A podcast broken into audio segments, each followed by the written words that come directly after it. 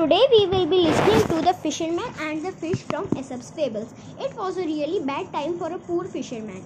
He had been days and the fisherman had not been able to catch any fish either to feed his family or to sell in the market. Every day he sat beside the river with his net thrown into it, but every evening he returned with no gain.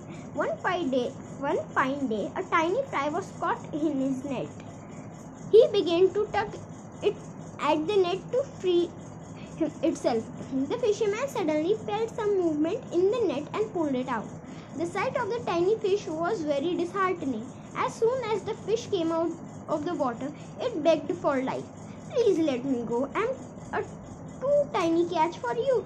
What use could I be to you? The fisherman pulled his basket out and of the and pulled the fish out of the net and threw it into his basket.